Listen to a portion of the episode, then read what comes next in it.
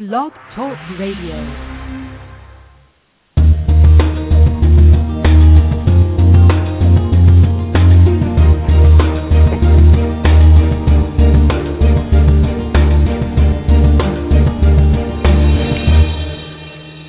Good morning. I'm Nicole Eredics, and I would like to welcome you to the Inclusive Class podcast. My co host Terri Mauro and I are proud to present a very special event on today's podcast called the Inclusive Class Roundtable. This roundtable will feature a panel discussion with seven guests who are experts on the topic of inclusive education.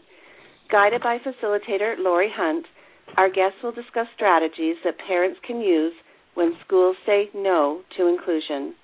If you are listening live, we will not be taking phone calls this morning. I would like to begin our roundtable by introducing you to our facilitator, Lauri Hunt. Lauri is a parent, advocate, and founder of the online resource OllieBean.com. Welcome, Lauri, and thank you for guiding our discussion this morning. Good morning. Thank you, Nicole and Terri, so much for um, having me facilitate this conversation. Uh, as you know, you've been an unbelievable resource to our family as we've learned and about inclusion over the last year, and I've listened to every one of the guests on your show, and um, I'm just thrilled to be able to speak with them, and um, really, really honored and humbled that you that I get to do this. So thank you. Um, before we begin with our questions, I would like to introduce you to our panel of experts. Um, first, we have Tom Mihail, who has a 43-year career in special education and is currently a professor at Purdue University Calumet. Good morning, Tom. Good morning, Lauri, and good morning to our listeners, Nicole, Terri, and the panel. Next, we have Paula Kluth, who, is, who has a background in special education, is a consultant, and author of 10 books related to inclusive education. Good morning, Paula. Good morning, Lauri. Thanks for having me. Of course. Um, the third member of our panel is Kathleen McClaskey. Kathleen is, has over 29 years of experience using technology to level the playing field for students with special needs. Hello, Kathleen. Uh, good morning from the East Coast. Um, Lisa Jo Rudy also joins our panel this morning.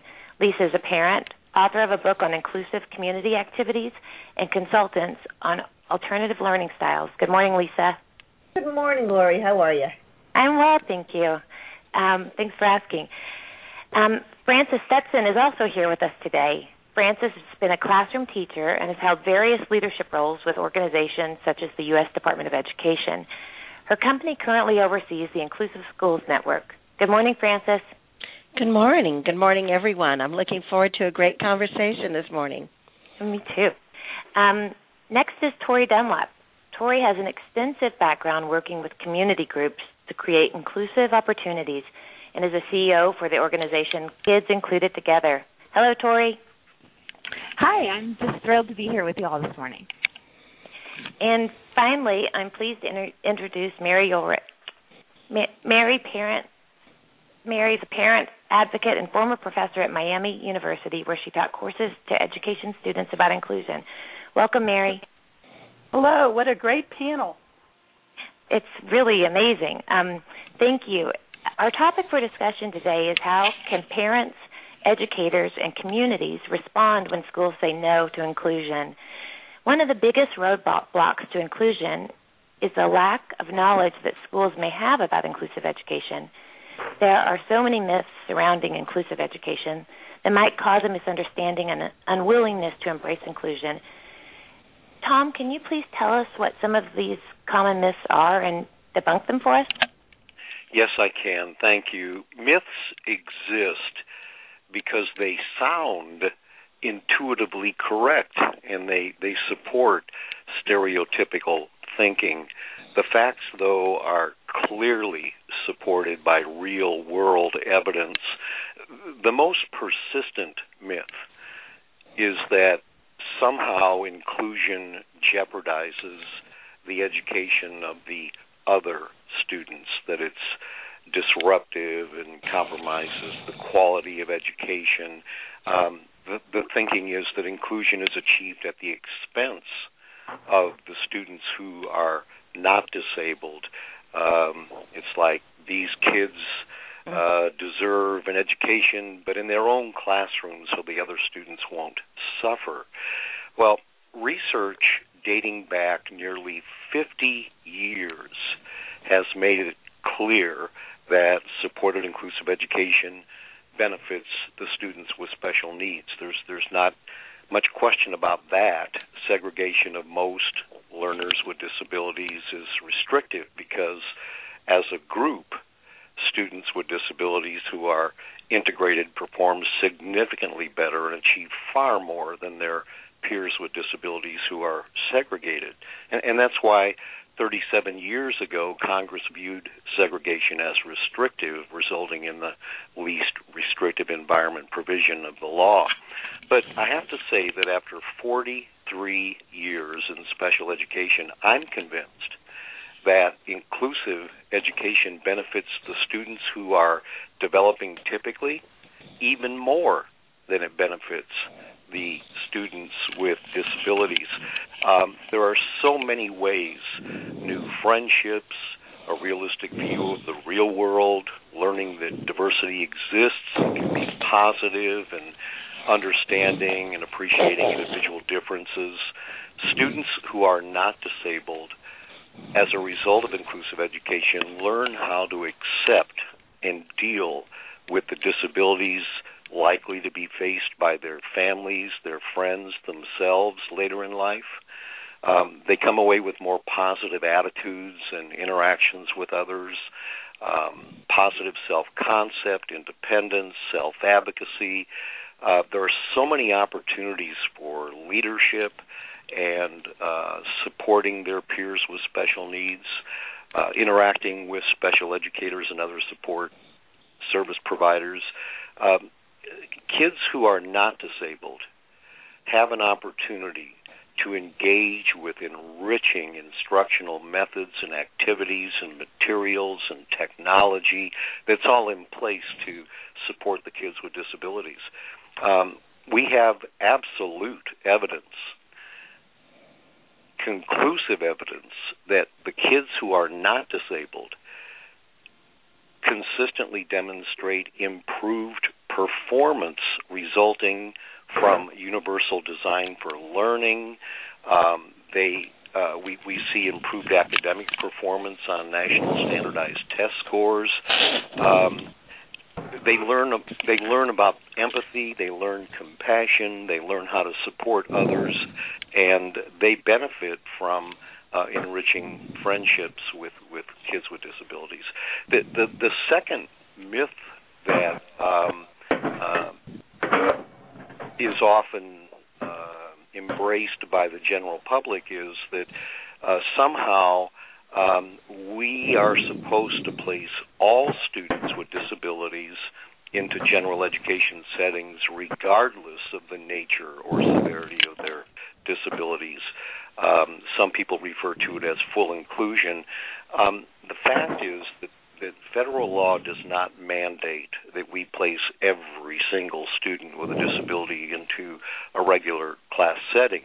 What the law mandates is that all students with disabilities receive a free, public, appropriate education in the most appropriate, least segregated environment. And in fact, um, uh, I can tell you that the law far from mandating that, that we place all students with disabilities in a regular classroom, um, actually mandates that um, that school districts make available to students with special needs and their families uh, half a dozen placement options, only two of which directly involve the regular classroom, but over 80% of students with disabilities are engaged in those those two alternatives. Uh, a third myth um, segregating students with disabilities has been effective. This is the if it's not broken, why fix it argument. Well, the outcomes of systematic, segregated special education are unacceptable. Uh, we see denial of civil rights, learned helplessness, social distancing, diminished quality of life. Adults with disabilities who were taught separately uh, year, uh, over the years are, are the least employed, poorest, least educated, most excluded of all Americans. In fact, five decades of research uh, demonstrate the benefits of integration, and, and it's it's it's consistent with the the 1954 Supreme Court ruling Brown versus Board of Education. Separate is not equal. Right. Myth number four the cost of including students with special needs is prohibitive. We can't afford it. Well, schools that successfully achieve supported inclusive education are Uh, they fall into three categories. One, they're saving money because segregation is very expensive. Two, they're spending the same amount as they spent when they taught the kids separately. Or three, they're reporting national average increases in budget of about 3%, which is hardly prohibitive. The fact is that segregated schools and segregated classes are far more expensive than providing quality support services. Um, there are um, uh, just four other myths that I'll, I'll touch on real briefly and, and, pass on to my colleagues. Um, one of those myths is that uh, I'm sorry, but but they have nothing to do with me. This is the uh, them and us mindset, mm-hmm. and I have to say that this is about all of us. Um, we all become disabled due to aging, unless we die first. And any one of us may become severely disabled due to injury or illness. This is the one minority group we all get to join and what we do to improve quality of life for people with disabilities, ultimately we're doing for ourselves, for our neighbors, for our families, for our communities. Um, the myth that educate that inclusion is just another educational fad and the pendulum will swing back to segregated education, um, I, I think it's unlikely that we'll ever go back. Um, to where we were, say, 37 years ago, um, when IDEA, the Individuals with Disabilities Education Act, was first passed.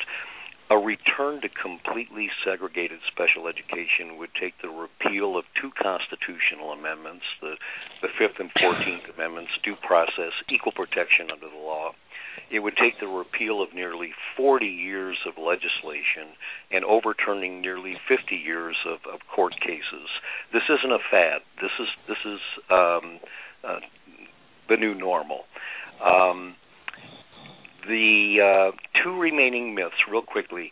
People with disabilities are an unfortunate drain on society. Uh, my response to that myth is that considering the way society limits the lives of people with disabilities. It's the other way around. Society yes. has been a drain on people with disabilities, and certainly significant contributions made by people with special needs to families, schools, and communities are well documented. And the very last myth I want to uh, mention quickly. Um, future teachers are told don't go into special education it's being phased out because of inclusion um, the number of segregated settings for students with special needs has decreased. This is people see the bricks and mortar fading out, but the fact is um, there is a worldwide, nationwide shortage of special educators. Um, the fact is that uh, we uh, need people to go into special education more than ever before. Uh, the bottom line there is that special education is now less of a place where we send kids and more of a service that comes to the students with special needs. Thank you very much, Tom, for your insight and all of your thoughts. We appreciate it. And um, some of the points that you made would certainly resonate with our audience members for for uh, you know years to come. Uh, Lauri, do we have a question for Paula now? Yes, yes. Um, hi, Paula. Um, oh. um, so well, often a school might support inclusion, but teachers might be reluctant or, or quite simply don't know where to begin. Can can you describe some strategies that a teacher can easily use to become more inclusive? Sure. Um, I'm going to first uh, direct folks to. I'm going to talk about some some resources. So since I'm going to keep this very brief, I may be asking you to go to materials on the website and so on. But um, I want to talk first about um, what something Tom said, which is that the research is in our corner, so to speak. Now, you know, when I started, we were talking about the moral reasons and the rationale, which I still believe in, but we have all this rich research now. So one of the strategies actually is to bring some of these studies to teachers and to the administrators and talk about what it means. I often say, you know, it's one thing to sort of have that compelling conversation from the heart, but right. now I simply say, well, let's look at this piece of research together about how kids with and without disabilities profit. And if this is true, and we now have really compelling and consistent research, um, what what could we do about it? You know, really helping people buy in from that perspective versus um, you know the same kind of arguments that we've used before. So I think that's that the research itself is a strategy. And school boards would be another group I would involve in that. Um, uh, I have, I always say this, but I always think that um, one of my favorite studies is George um, and Julie Theoharis, and people could kind of Google search T H E O H A R I S and the work that they're doing in a program called Schools of Promise, where they're showing inclusion as a model for school reform. So I had to give a plug for Julie and George there. Number I read two, that. It's exciting, it, exciting across stuff, the board. Right? Yeah. yeah, and they're not yeah. the only ones doing it, and they would be the first to say that. But that that more and more we're looking at inclusion as a way to sort of bring up the performance of all kids. Um, number two is to start a, a conversation in your school. Start to ask why questions and so, um, and this doesn't have to be big and scary. I mean, I'm talking about simple things like why do we have kids? We're calling ourselves inclusion inclusive, and we want to do inclusion, but we still have kids with disabilities eating all together at the lunch table. Why do we have kids um, going in one entrance? Kids with disabilities go in one entrance because of their busing, and other their their classmates go in another entrance. Um, do we have kids with different passing times, and we don't really question do all kids need that? Is that something that we've always done?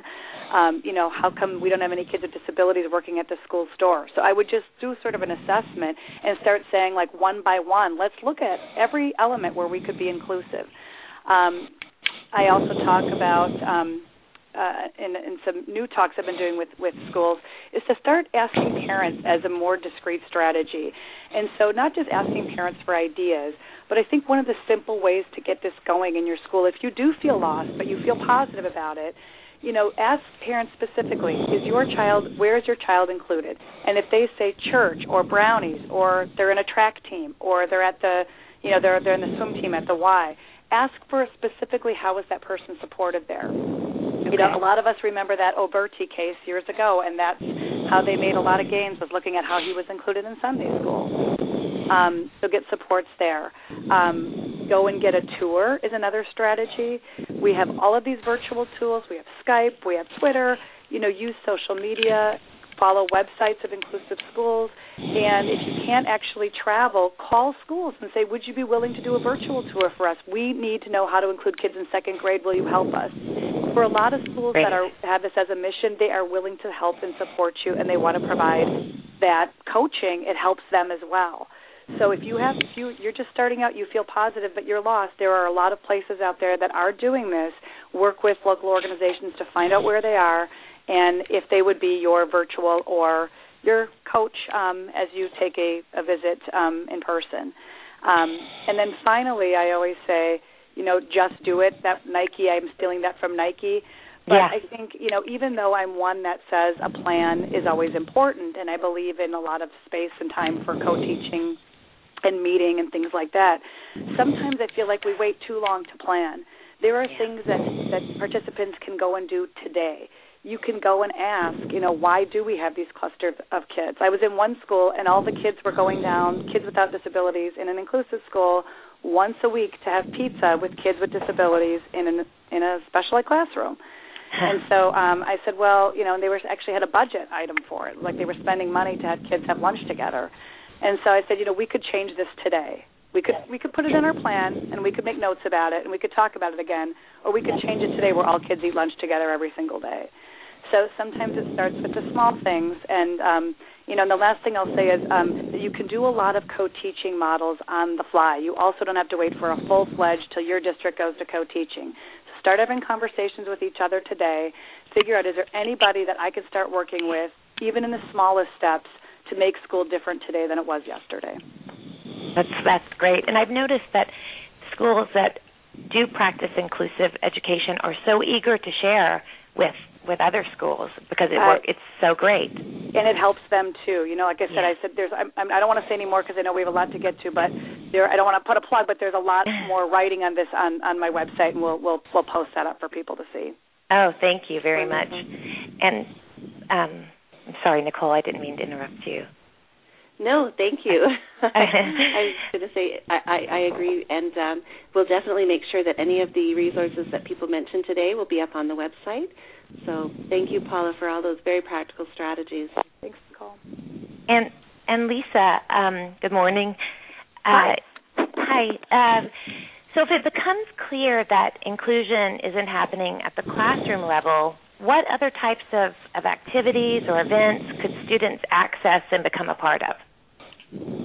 Oh, it's interesting. I'm, I'm I am the mom of a child with PDD NOS, and okay. uh, we pushed for inclusion in the schools and found that there were always issues that would get in the way, whether there were issues or they were um, just the reality that we have a son for whom verbal and tough, so he mm-hmm. would wind up being taught by his aide, which was not an acceptable option.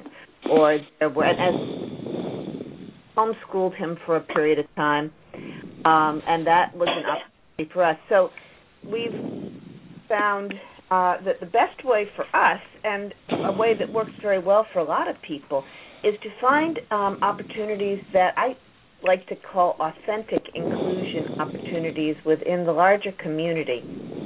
And by that I mean many of our children, most I, I would say virtually 100% of our children, have areas of strength those areas tend not to be uh, the ability to learn verbally in a room full of 20 age peers while somebody stands in the front of the room and talks to you and then times you as you answer the questions appropriately. um, but they may be areas like uh, my son happens to be a good musician.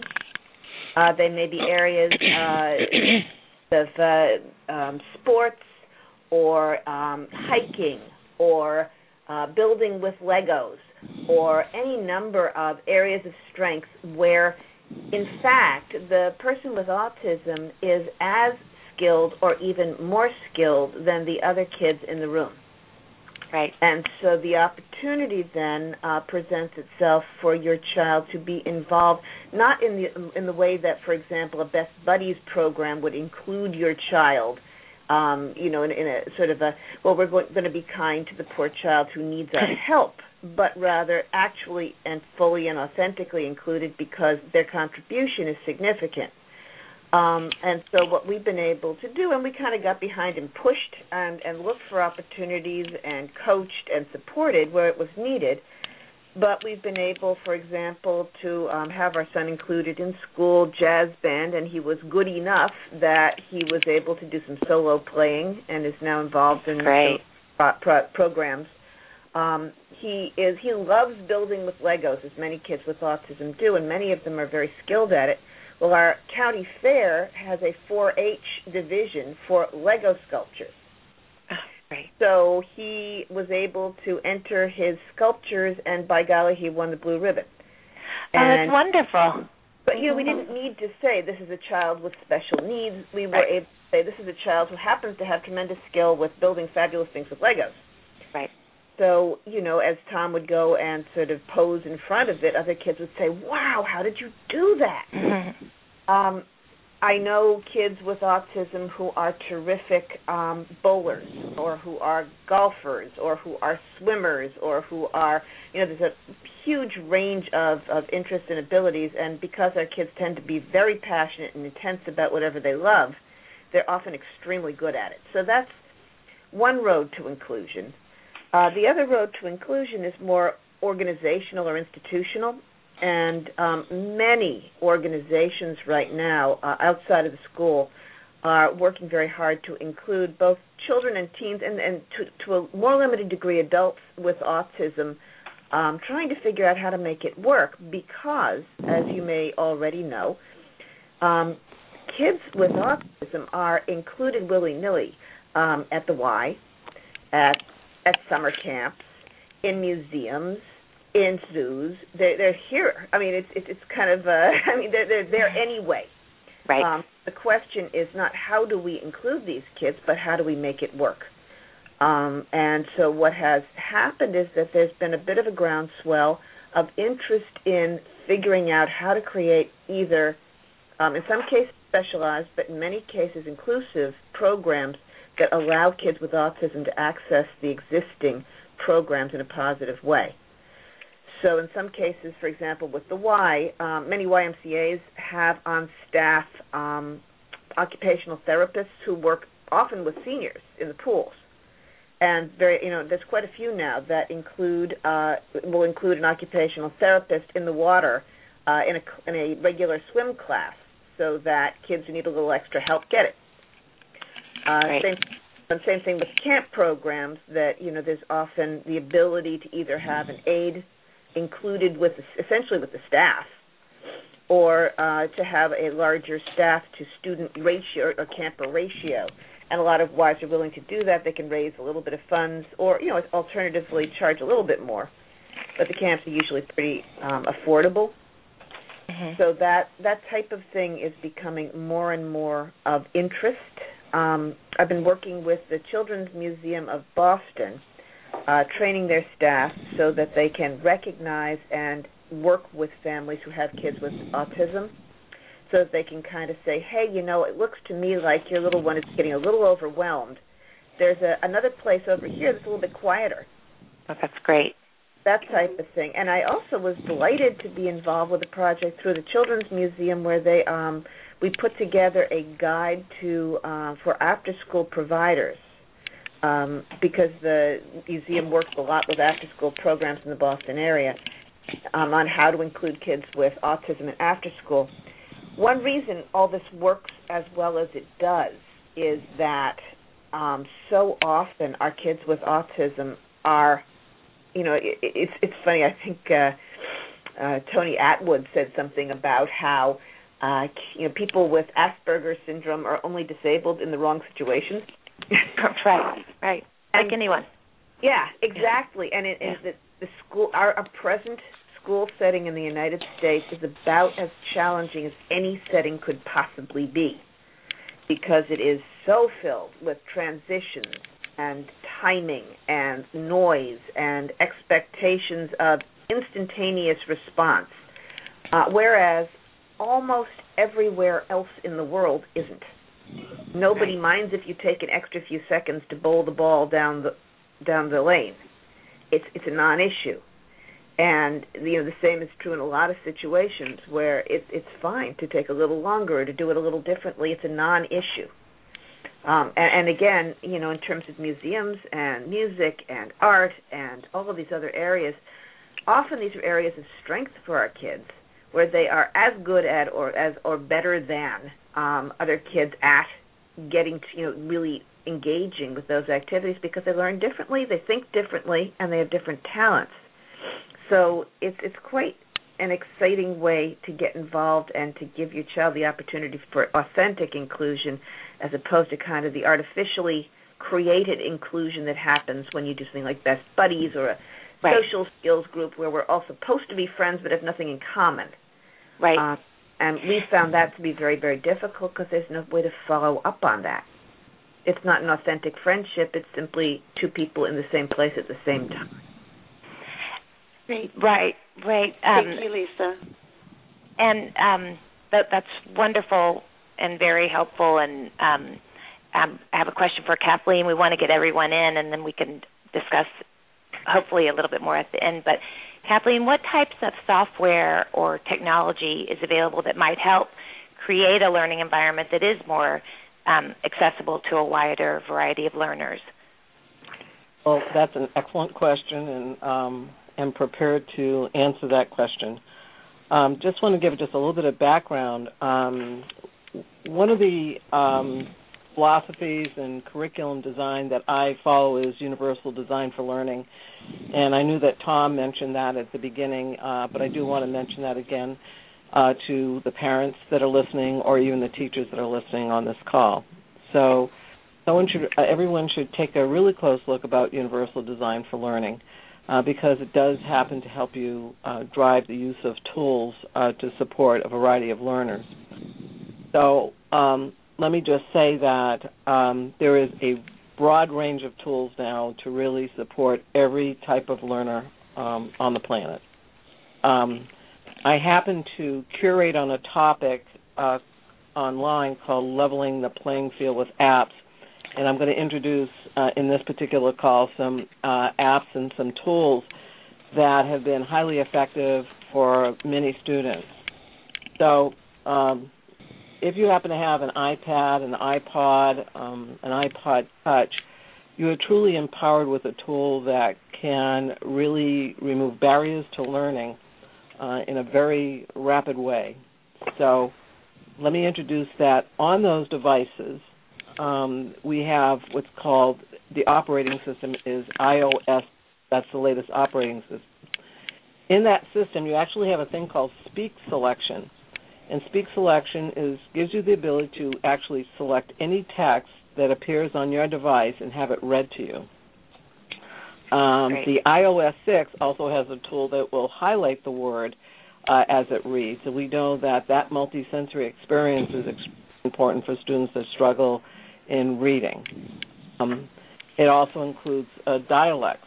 So that's an absolutely free tool that exists right on your um, device if you happen to have one of those. We know that uh, iPads are being used um, by a broad range of learners. Um, you know, it, regardless of what the challenge happens to be. And I do want to tell you that in my uh, search for apps for um, individuals that may be blind or may actually have some physical disability or may have hearing impairments, there are apps absolutely for everyone uh, with every type of challenge. Uh, I have a personal philosophy that every one of us has uh, some challenge, but all of us have strengths. And right. I really love to hear when I was listening to about how you really work from the, the point of strengths uh, is really important. Uh, just to give you some other ideas about what types of apps are included in these tools is I want to introduce this thing called Read to Go. Uh, Read to Go is an app that Bookshare happens to put out to make their textbooks and reading um, accessible. And Read to Go is, has a cost, uh, but book, everyone should know about Bookshare. So if you have a child with a visual or print disability, you have the right to have access to digital media of any type of textbook or reading material. So Bookshare is a repository of 150,000 books um, that are accessible to all anyone with those types of disabilities.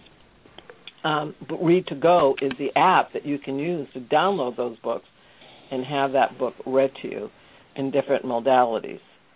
So uh, I definitely wanted everyone to know about that particular app because um, a lot of people, a lot of people, a lot of parents don't know that you have the legal right to have every piece of material uh, accessible to your uh, child uh, who have visual disabilities.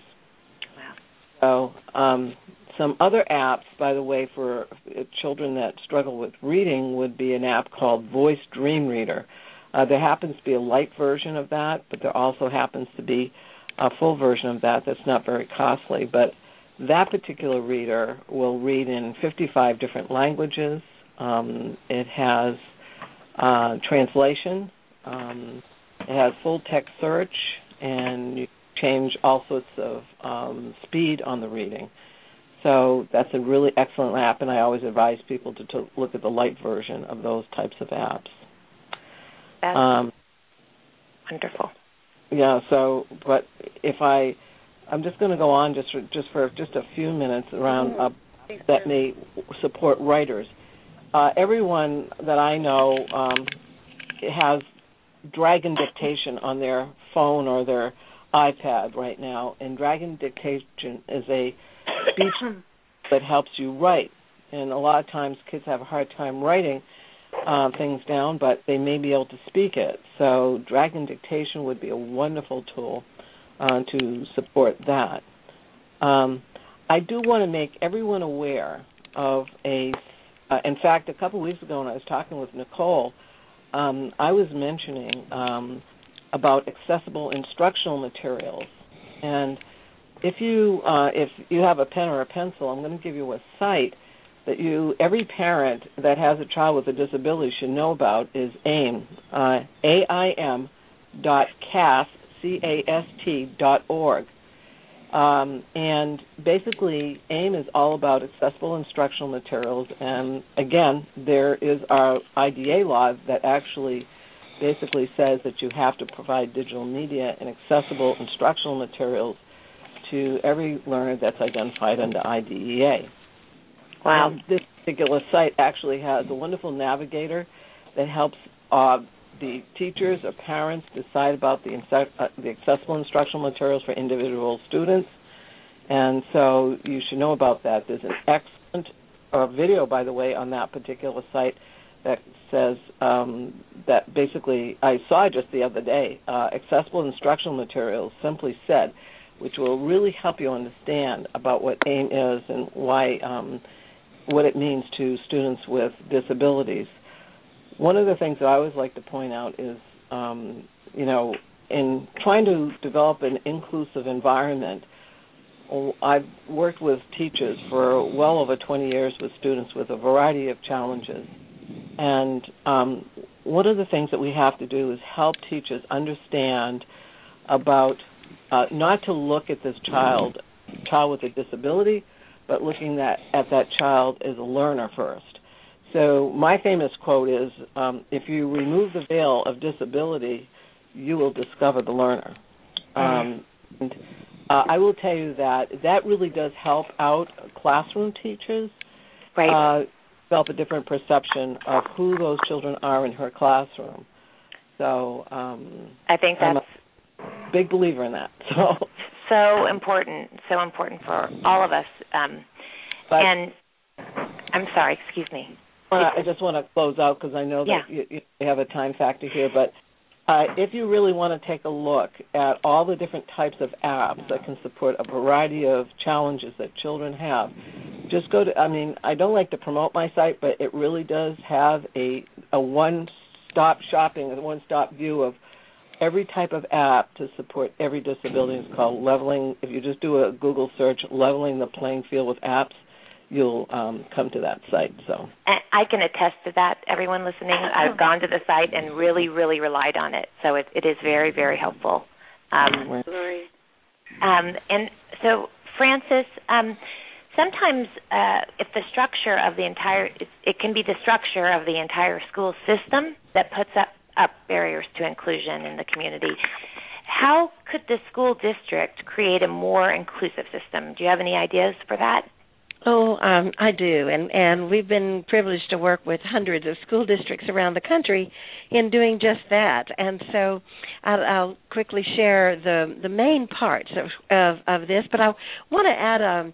Um, um, a message that if you will also log on the Inclusive Schools Network, there is a, an enormous section of resources across just a variety of subjects that are both important uh, to school administrators, uh, teachers, and to parents about just those structures that need to be in place and those strategies. So much of what I'll talk about in my um, segment here is actually accompanied by a number of resources that are completely free and, and please download them and, and use them for yourselves and your schools. All right.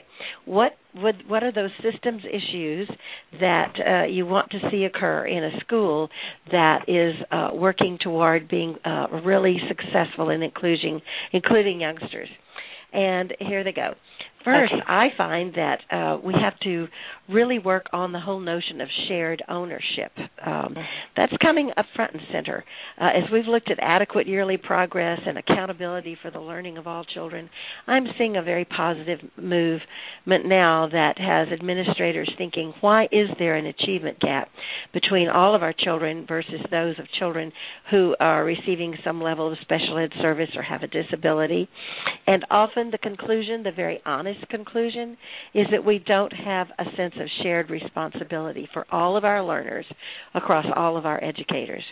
So within that, uh, if you must have a sense of shared ownership in a school district, uh, we are talking at this point about the superintendent, the school board, the cabinet, and the principals, and the faculty, of course. But at the very top, there has to be explicit me- explicit message that we are we uh, an inclusive school district and each of our schools is inclusive and it is a system wide expectation. So that's a very very important piece of it. Um, the next thing um, would be uh, in working through that when you know now that my school is expects my administrators expect this to be a, a an inclusive school and as I'm an employee of that district it's part of my role one of the things that really makes a difference, and it makes a difference in a hurry, is if there's an effort to work toward a common vocabulary about what inclusion is. Uh, I'm sure many of you recognize that if you ask a room full of people to define inclusion, you might come up with um, 20, 30, 40 different definitions of the same practice. And when that happens, you don't see a lot of forward movement in a district because we all see it differently.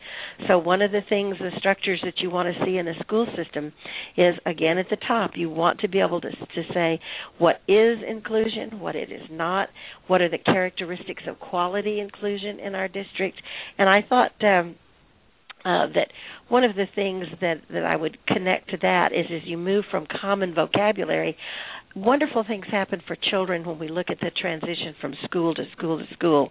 I'm sure many parents and teachers have had the experience of a child having a fairly nice program and and and set of services that really support them. Let's say at the elementary school, they move to middle school, and middle school says we don't do that, or we we only have this type of service, and and it really uh, bumps the kid around, and and we lose far, forward movement. So that common vocabulary and an understanding of quality practices is critical. Uh, the other thing I began to learn uh, in the last several years that um, uh, we we kind of know the why for all of us, so we just move on to the how. And I I've been looking a lot at the change literature most recently, and it says you know maybe we've missed that step. And and I thought Tom at the beginning of the program did an excellent job of the why we implement inclusive education. The very compelling reasons. There are no arguments. How could you not? Uh, how could you um, reject it? And uh, so much of the research that that's been cited in this in this session so far, but answering the why question. The other thing that I would say is the one one of the most difficult is uh, for us is that the fourth element is a consistent, fair, and I'm going to underline this phrase student centered process. Mm-hmm. For determining the supports that are needed, um, we can say we uh, implement inclusive education, but if we're not careful and we're not really specific about what this individual child needs in order to be supported, um, we may over support, we may under support. Um, and so, one of the things that I would want to add here that I still uh, seem I feel some frustration about that I think is is uh, work yet to be done is when we say consistent, fair, student centered process. I think many of us are still leaning toward the old labels. Um, and in the old days, we said yes, we have self-contained classrooms for children with disabilities, and now we're moving and saying yes, every child gets co-teaching. Well, Mhm. that's another box we're putting kids in. Not every child re- needs co-teaching, uh, and so that seems to me uh, to really underscore the importance of individualizing this, so that every child has what they require, what they need in order to be successful. Um, I would mention very quickly because it's a it's a big subject, but that is the the whole notion of professional development. In school after school that we work with, we have a lot of teachers that say, "I don't know how to be more inclusive in my classroom. I don't know what that means. I have a lot of accountability placed on me for right. my youngsters and performing well. And I want to say this is absolutely critical. And in the last few years with budget cuts, schools have not been uh, able to provide as much professional development.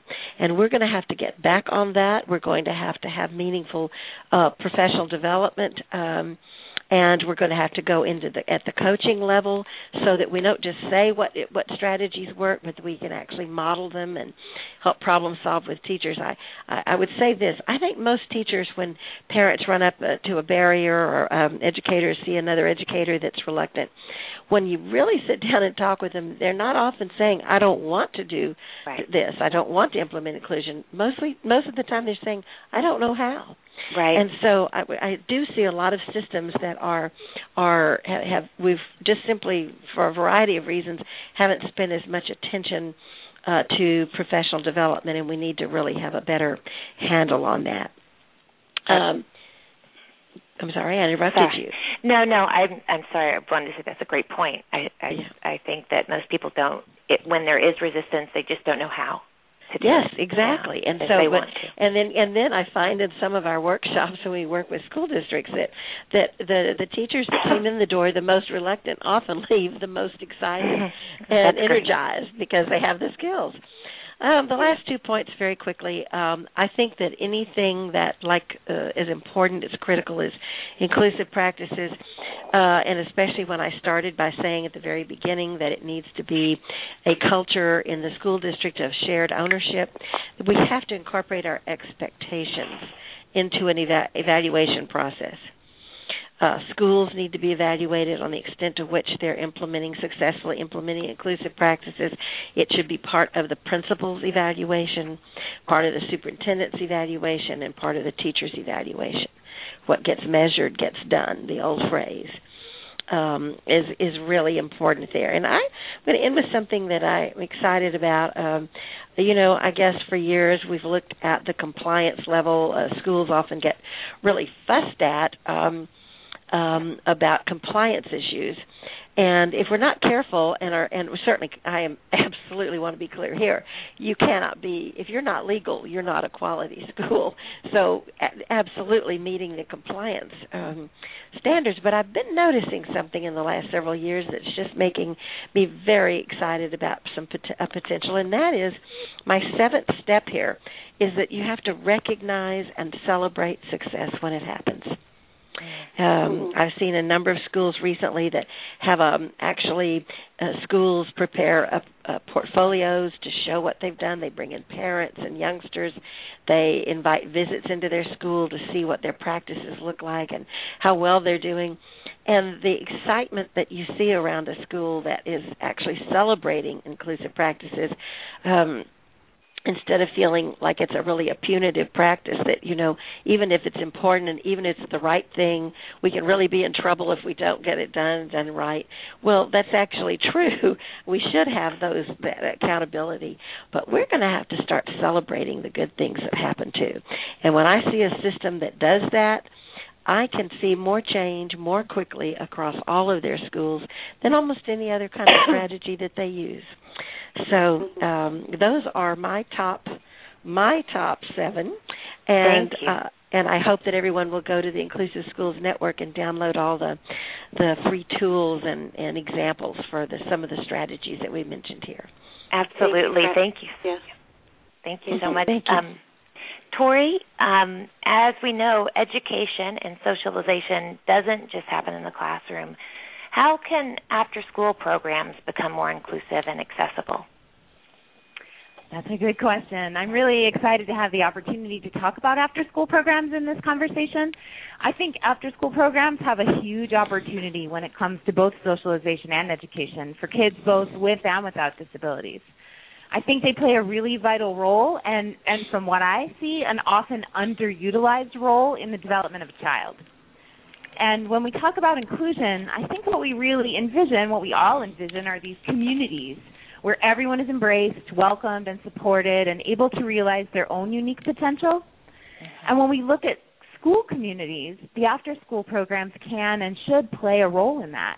And I would not mm-hmm. call the school inclusive unless the before and after school program is really prepared to support the needs of all kids. So if a child who has a disability cannot attend or even perceives that they can't attend the after school program on campus, I think an inclusive school has not been achieved. And yet from mm-hmm. what we've seen, they're often really left out of the school reform process. So the question you asked, Lauri, is about how can the after-school programs become more inclusive and accessible. And I think one way is for the after-school staff to become more embedded with the school day staff. In terms of the professional development that's offered to teachers, can the after-school staff attend it also? Can they participate in the IEP process so that they can help support the child and family's goals in the after-school time? And also really by developing these strong relationships with classroom teachers so that they can use the same tools and accommodations that children use during school. We know that consistency is important for kids, and if there are consistent accommodations and supports and rules in the school, in the after school program, and at home, then their chance for success is greatly increased. And this is the work that Kids Included Together does. We go in and we teach the after school program staff how to include kids with a variety of abilities and needs. And we encourage them to partner with the school day staff and also to develop strong partnerships with families. And this is a really collaborative process, and yet we find there's still many people who are working individually on this. And it just mm-hmm. kind of tickles me uh, that when we use the word inclusion, we're often not thinking about including families or our own colleagues so that the process of inclusion is often not an inclusive process, if that makes any sense. so yeah. we want to be inclusive inclusive with ourselves too. Um, and really, the biggest barrier for after-school programs being inclusive is um, fear. They often don't think they can do it. They think they need a special education credential, or as Tom said earlier on the call, there's a myth that the quality is going to suffer if they have to give what they perceive as all this extra attention to kids who have additional needs. So we really like to start with some good staff training, and we like to begin with a strong dose of the philosophy of inclusion, the why, uh, the why we practice, as Frances talked about. And I think once we flip that switch in their heads that makes them know they can do this and they already possess everything they need, it's it's a magical process. They need to see each child as an individual and differentiate their instruction. And once that attitude is there, then we can teach them the practices um, like putting structure in the unstructured time, or as Lisa said, looking at the transitions and why are those challenging and how can we support children through the transitions. And what they find is what we find in the research that the quality increases and they become better at teaching everyone. They modify their materials, the activities, the environments. They get creative. They adjust the schedule. They use universal design for learning. Um, so I think all those same tools that we can use in the school day, we can apply to the after school program if we're looking at the after school program as a valuable part of the school ecosystem. And we know they're necessary for parents, and we know they play a significant role in helping kids make friends and also giving them a chance to discover new interests and talents and really explore like Lisa said they may be really good at music or really good at Legos and the after school program is a place where that can really shine. And when the after school staff are prepared and supported by the school day and the families, they really can do a wonderful job of creating an inclusive, accessible, and really fun place for kids to be. I think that's great and so very important for for students, all students. And um, I'm sorry to um, move on, but but I want to no, get Mary fine. in before. Yep. And um, and Mary, um, thank you for being here, and um, I think we can all agree that um, the bottom line is inclusion is a civil right. And can you please give us your thoughts on that statement? Well, um, you know, the term inclusion has a relatively long history in the U.S. It's rooted in the civil rights movements that arose out of the struggle of people with color for their freedom in like the 1800s. But as Tom mentioned at the beginning, it's really based on the 14th Amendment. And what we've had to do is to prove that number one, our children are citizens, they are human. Um, and I know that sounds really um, abrasive, but in the Roncker case, which was in Cincinnati, and it was the first case that went all the way to the federal Supreme Court that dealt with um, least restrictive environment, the school psychologist stood up there on the stand and said, "We um, Neil Roncker wouldn't know the difference if he was sitting next to a person or a rock." Mm. So, I mean, ah. those are the kind of attitudes that we've had to prove. We had to prove that they were people. We had to prove that they were citizens. Then we had to prove that um, due process applied to them. That even if you didn't have an, an, an, um, an IQ above 50 and you could read or write or talk, or if you were deaf or blind, that if you couldn't pass the IQ test, you still had the right to due process. We also had to prove that if you had a disability, you were entitled to the same rights and benefits as the other people, the other children in the school. That um, if the other children in the school got to go to regular classes and have um, library time and had field trips, then you were included in that. So those were like the the basic, you know, first level of um, rights that we had to prove. And over the years, you know, as as all of you have, have said, you know, um, we have changed attitudes. We have learned so much about how people learn. Um, we no longer have to, to go down that path that says, you know, can a person with Down syndrome learn, which was, you know, one of the early studies. Um, but you know, now we're in a much better state. But for a school district that still refuses to do inclusion, what does a parent do? What does a teacher do? you know, what I've put it into five points, and I kind of outlined it on my um, website, the climbingeverymountain.com, because I mean, I, there's always so much to say, and you never can get it all in. Right. But right. the five points are to number one, learn the history of people with disabilities. Number two, become an expert on IDEA. Number three, build alliances. Number four, learn about the educational evaluation that can be part of the IEP. And number five, you have to just be a badass confident in whatever you're doing. I mean, Love that. It's, the easiest is when the school district, you know, is is wants to do inclusion and they're just looking for the how. But yeah. my experience has been that the school districts really do not want to do this, and they don't care about the how or the why. All they want to do is try to figure out how to get out of it. So what do you do? Um, skipping to the number four, the educational evaluation. What I what we did in our case was we brought in some um, educational experts, and that can be part of the evaluation process. And we were fortunate enough to, at the time, Lou Brown had a dynasty of people up in University of Wisconsin Madison, and um, so we brought those people in, and then they spent time with my son Aaron, and they developed a um, an educational program just for him. The law says it has to be um, individually designed, and it has to, to prove that it will be individually beneficial. So, you know, all the philosophy and all the other stuff doesn't matter.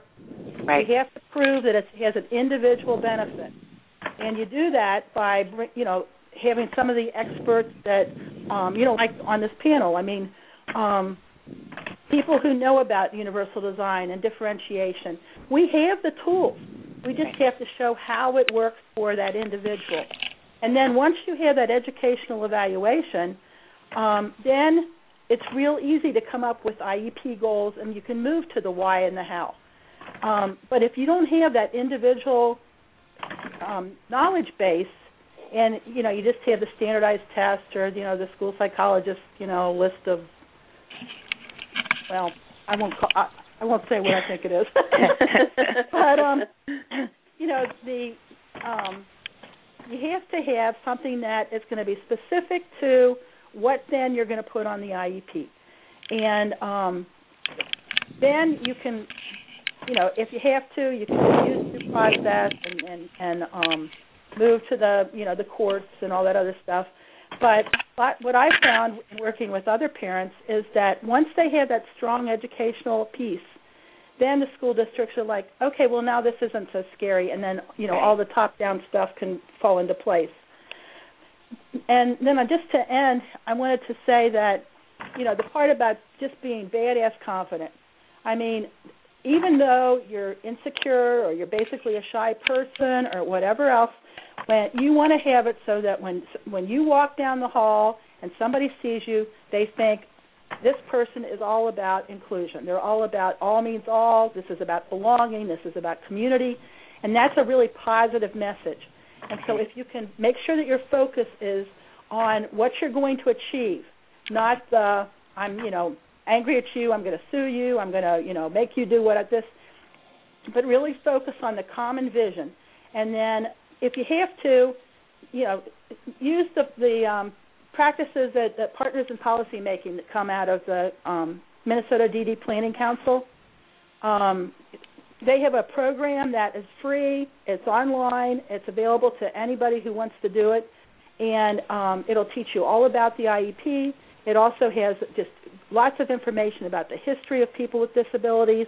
Those are all measures that you you have to become an expert on not only your own child, not only your own classroom, but you have to become an expert on the um, the tools that you're going to use in order to make sure that people can do inclusion. That's great advice, um, Nicole. Yes, um, thank you. Oh, sorry. Go on, Lauri. No, no. I just I um I want to thank everyone for being here, and I know that that you wanted to say something too at the end. I don't know about the time right now, so I was just checking oh, with yes, you on no. that. We are wrapping up, and we are coming to the end of our time right now.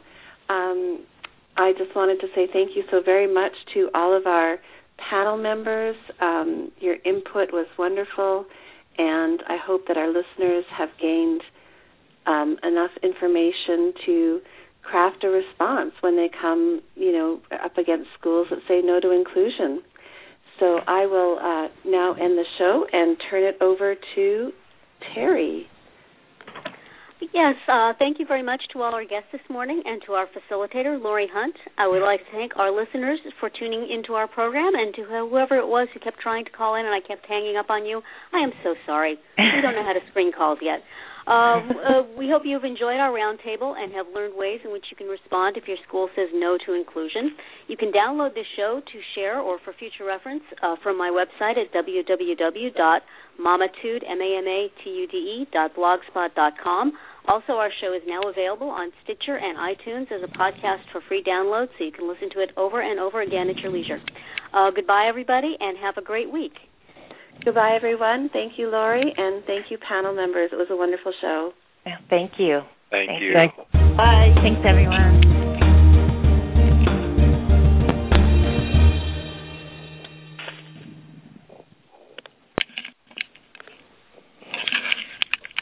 Nicole?